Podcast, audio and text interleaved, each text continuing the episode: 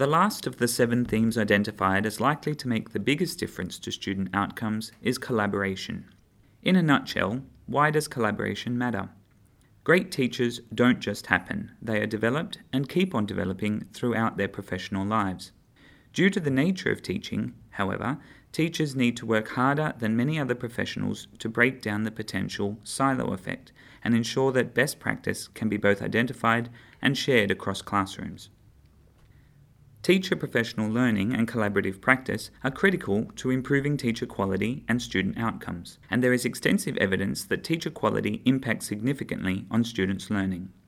However, it can be difficult to measure the effect of different professional learning approaches and broad ideas like collaboration, and there is a lack of robust studies that focus on how teacher professional development programs impact on student outcomes.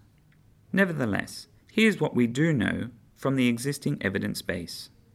Firstly, we know that great teachers learn from other teachers. Barber and Mourshed note that collaborative practice, both between teachers and across schools, is an important feature of many high performing school systems, such as Finland and Japan, where teachers are encouraged to work together in a variety of ways. This includes, but is not limited to, planning lessons jointly, observing each other's lessons, and helping each other improve. Teachers can observe each other's lessons in a number of ways, either formally, as happens in Shanghai teaching and research groups, or more informally. Interestingly, the OECD Teaching and Learning International Survey, or TALIS, shows that although New South Wales teachers report high levels of engagement with some collaborative practices, fewer New South Wales teachers reported that they have observed other teachers' classes and provided feedback or have taught jointly compared with Australia as a whole, and also other countries including Singapore. Using teacher observation effectively as a professional learning activity requires processes to be put in place that explicitly consider how different teaching approaches impact on students' learning in the classroom. To improve teacher performance, these processes must include effective mechanisms for appraisal and feedback. This is highlighted in a Grattan Institute report which suggests that effective systems of teacher appraisal and feedback that are linked directly to improved student performance can increase teacher effectiveness by up to 30%. The research also shows us that professional networks and professional learning communities can be beneficial. While TALIS data indicates that 58% of New South Wales teachers are part of a network of teachers, it is important to note that the evidence base on the effectiveness of these networks and communities is mixed. For example, in Australia, Jenny Gore and her colleagues have developed quality teaching rounds, a form of professional learning that involves guided reading, discussion, and observation by teachers who are part of a professional learning community. CESE completed a preliminary evaluation of quality teaching rounds, which shows that they are correlated with improvements in teaching, teacher satisfaction, and student outcomes. In contrast, Alton Lee drew very different conclusions about the effectiveness of professional learning communities. Her synthesis of 72 studies found professional learning communities can be associated with negative effects on student outcomes because counterproductive professional learning communities can reinforce deficit thinking and structural inequalities.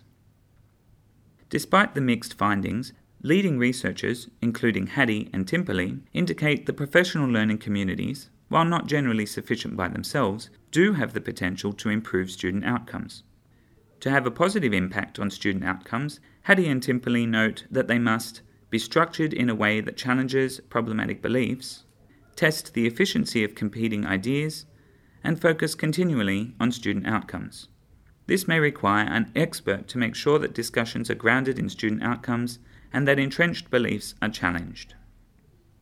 The research also shows school leadership and the whole school environment are key components of effective collaboration.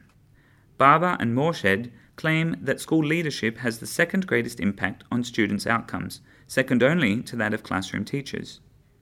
According to Garet et al., positive student outcomes are more likely to be achieved if professional development is supported by the wider school community. Further to this, Darling Hammond notes that if teachers are not supported in the implementation of new strategies, professional development has a reduced impact.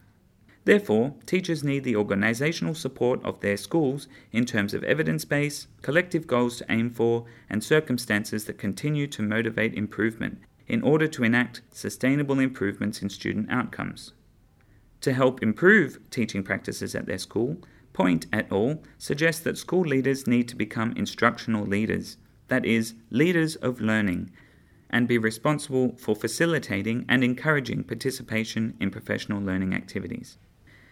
What are the implications of this research on explicit teaching for teachers and schools? The evidence supports a range of collaborative approaches that can and should be integrated and embedded in ongoing professional learning across the teaching profession. There are four implications to this. 1. A focus on students' outcomes.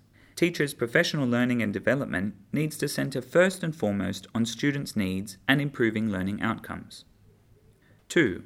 Teachers should be willing to open their classrooms to one another, be prepared to evaluate other teachers and be evaluated, and support the broad aim of working together to improve the quality of teaching across the whole profession. Structured teacher observation can support the testing of new and innovative teaching practices by assessing how effectively they work in the classroom. 3. Professional networks should include components of external expertise to ensure that best practice models are identified through a process of critical validation. 4. Having a whole of school focus. School leaders need to successfully create a culture in which collaborative planning, reflection on instruction, and peer coaching are embedded in everyday school life so that teachers are supported and support one another to continuously develop their skills and knowledge. To finish, let's summarize this section about collaboration, which has been identified as one of seven themes likely to make the biggest difference to student outcomes. 1. Great teachers don't just happen, they are developed and keep on developing throughout their professional lives. 2. Effective collaboration is key to sharing successful and innovative teaching practices across the teaching profession. 3. Not all collaboration is effective. Therefore, teachers need to engage in professionalized collaboration that aims explicitly to improve teacher practices and student outcomes. This should be supported by each school's leader. This concludes the audio recording of the report What Works Best Evidence Based Practices to Help Improve New South Wales Student Performance. To read the full paper, complete with reference material, please visit the CESE website at cese.nsw.gov.au. This audio paper was written and produced by the Centre for Education Statistics and Evaluation and is read by Samuel Cox. Thanks for listening.